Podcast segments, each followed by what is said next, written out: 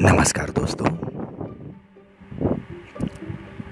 दिल की नज़र से मैं आपका स्वागत है। तो आज मैं आपके सामने लेकर आया हूँ।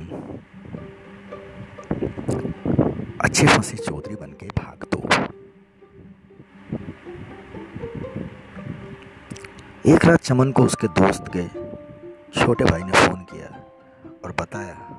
मीना, उसकी पत्नी ने हाथ की नस काट ली है।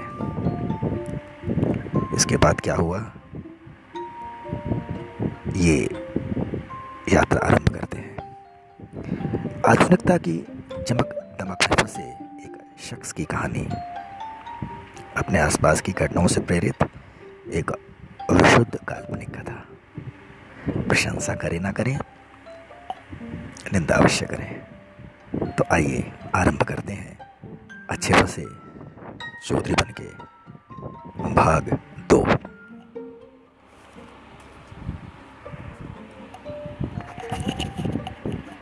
चमन घर पहुँचा तो सुबह के पाँच बज चुके थे। कमरे में घुसते ही उसकी पत्नी स्नेहा ने कहा, दोबारा लेटने की कोशिश मत करना। पाँच बज चुके हैं, नहा धो लो। फ्रेश होकर माता की चौकी रख दो। कलश स्थापना भी कर देना। आज पहला नवरात्र है। माँ का आशीर्वाद मिलेगा। चमन ने हाथ जोड़े और बोला, जय माता दी, और बाथरूम में घुस गया। फ्रेश होने के बाद चमन पूजा घर की तरफ़ बढ़ गया और माता की यथाज्ञात विधि अनुसार पूजा करने बैठ गया। चमन पूजा घर में बैठकर पूजा कर रहा था कि स्नेहा आयु बोली, विनोद भाई साहब आए हैं, कुछ चिंतित हैं।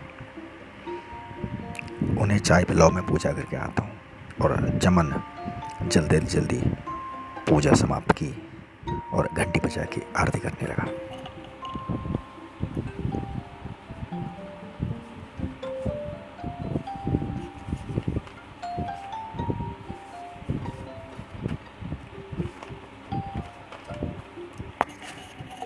आरती पूरी करके और किशमिश का प्रसाद लेके चमन ड्राइंग रूम में पहुँचा। वहाँ पर विनोद चाय पी रहा था। चमन ने विनोद प्रसाद दिया। प्रसाद मुँह में डालकर विनोद बोला चमन अभी अभी राकेश का फ़ोन आया था। घबराया हुआ है। मीना के मामा, फूफा, मोस और मीना का भाई सब अस्पताल पहुँचे हुए हैं। बोले तो कुछ भी नहीं रहे, पर मीना का मीना को साथ ले जाने की जिद कर रहे हैं। और राकेश के ना हाथ पाँव फूले हुए हैं। वो कोई फैसला नहीं कर पा रहा है। बस मैं सलाह लेने आ रहा हूँ। हमें क्या करना चाहिए? चमन ने विनोद के हाथ पर हाथ रखा और तसल्ली देने वाले अंदाज बोला कि, माँ भगवती, सब ठीक करेंगे तो भरोसा रखो। जब स्नेहा चाय के बर्तन उठा के किचन की तरफ़ जाने लगी तो विनोद फुसफुसाने वाले अंदाज बोला, यार चमन बात तो फेर की भी है। मीना के गुप्त संबंध उजागर हो गए थे। पति ने पत्नी से सवाल जवाब किया और पत्नी गलत होते हुए भी सती भी बनना चाह रही थी।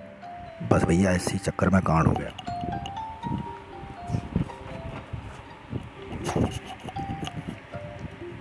चमन ने विनोद को इशारे से चुप होने को कहा और स्नेहा को आवाज़ देते हुए कहा, स्नेहा, हम छत पर बैठकर बातें करेंगे।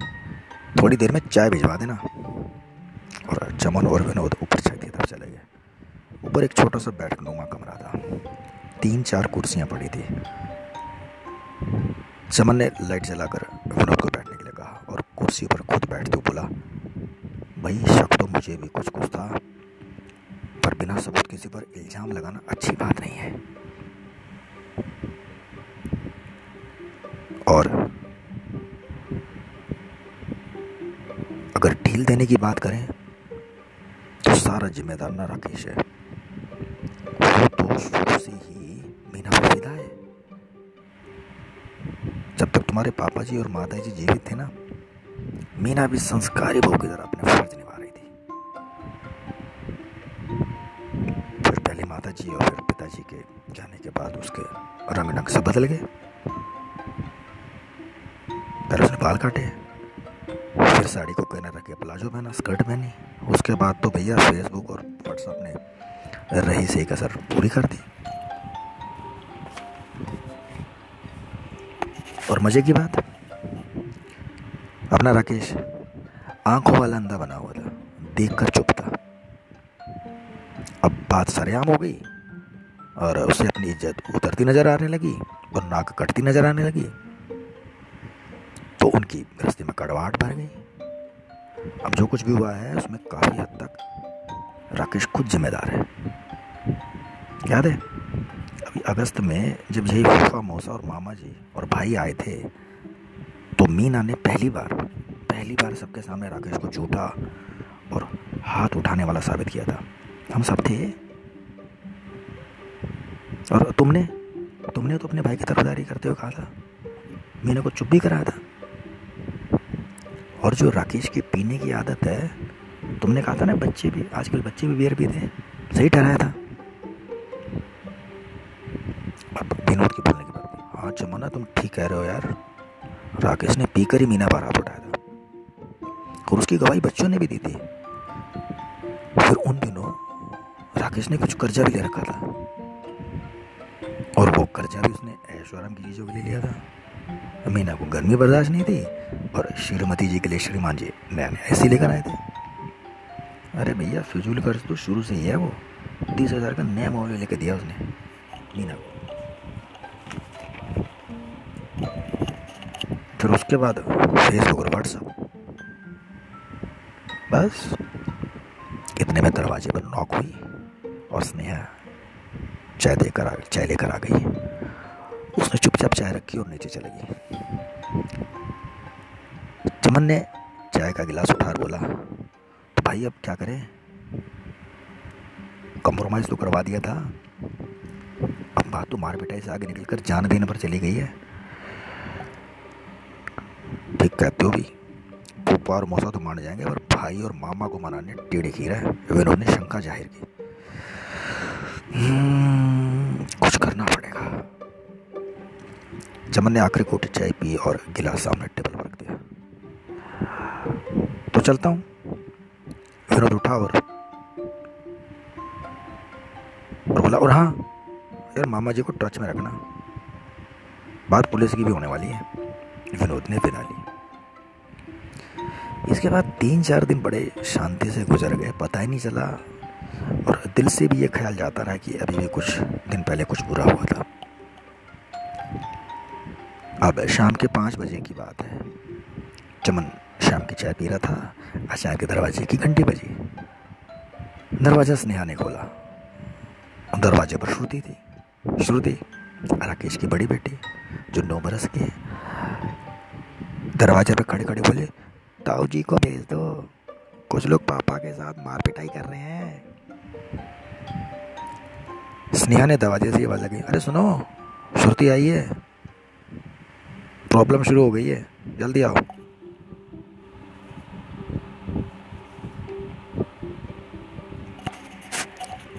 चमन ने हाथ हाथ का गिलास वहीं रखा और दौड़ दो बाहर वाले दरवाजे की तरफ़ बाहर दरवाजे पर श्रुति खड़ी रो रही थी।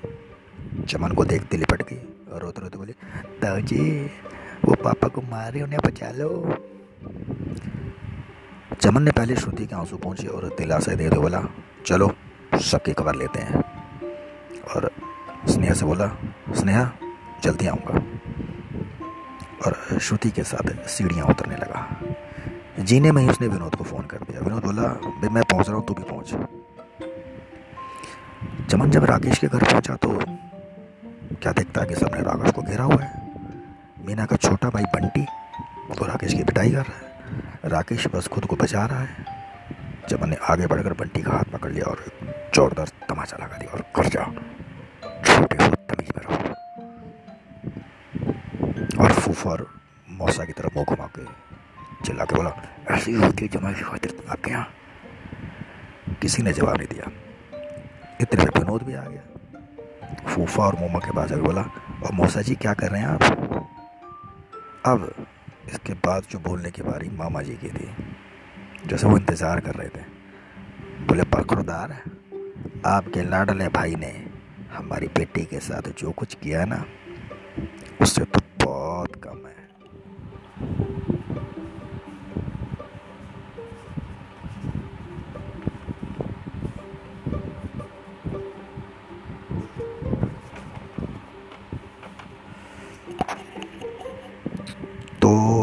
आप लड़ने का इरादा लेकर आए हैं। विनोद मामा जी के सामने खड़ा हो गया।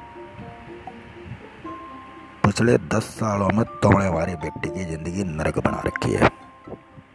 और इतना टॉर्चर कर दिया कि उसको जान देनी पड़ी। वो तो बुलाओ डॉक्टरों का वक्त रहते उन्होंने बचा लिया। और ना तुम्हारा लाडला तो रंडवा होने को तैयार बैठा था। मामा जी ने अपनी भड़ास निकाल दी। विनोद ने पास खड़ी चेयर खिसकाई और उस पर बैठकर हाथ जोड़कर बोला, मामा जी, आप कैसी भाषा का प्रयोग कर रहे हैं? आप बुज़ुर्ग हैं। आपको तो रास्ता दिखाना चाहिए ना। आप अंधे कुएँ में क्यों ढकेल रहे हैं? अब चमन ने भी पास में बड़ा स्टूल खिसकाया और मामा जी के नज़दीक जा बैठा और मामा जी के घुटने पर हाथ रख तो बोला, मामा जी, गुस्सा दुखी है ये तो हर घर में होता है ना। बच्चे लड़ते झगड़ते हैं, फिर मान जाते हैं। ज़िंदगी चलती रहती है। तो दो छोटी छोटी लड़कियाँ हैं, उनके भविष्य का भी ख्याल करिए। माफ़ कर दीजिए ना।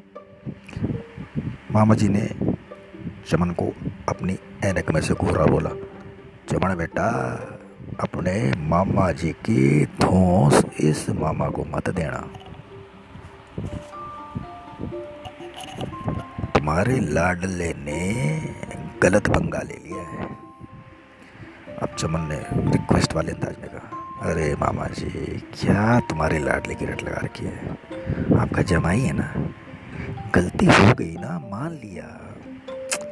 अब सुबह का बोला, शाम को आ जाए तो उसे घर से वापस तो नहीं करते ना घर में रखते हैं और ये बोलते हैं कि तू क्यों आया? मामा जी ने कहा, वाह चमन बेटा, वाह। तुम्हारा भाई जान भी ले ले तो मासूम। और हम इल्ज़ाम भी लगा दें तो गुनहगार। अरे मामा जी, अभी अभी बात आपको ना पता नहीं है। जरा ठंडे दिमाग से सोचिए। बात वो नहीं है जो नज़र आ रही है। मीना ने हाथ की नस काटी, सबको दिखा। पर उसने जो छुरी ना गृहस्थी पर चलाई ना, उसे आप देख नहीं पा रहे हैं।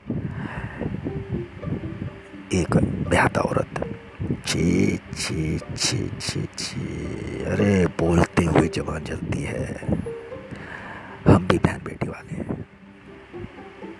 पर मीना ने जो किया ना, वो अशोभनीय है, अनैतिक है।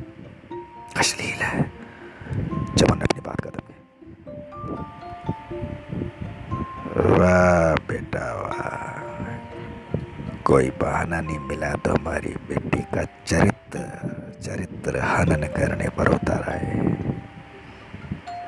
अब बोलने की बारी विनोद की थी चमन, रहने दे। ये ना तो सुनेंगे और ना माने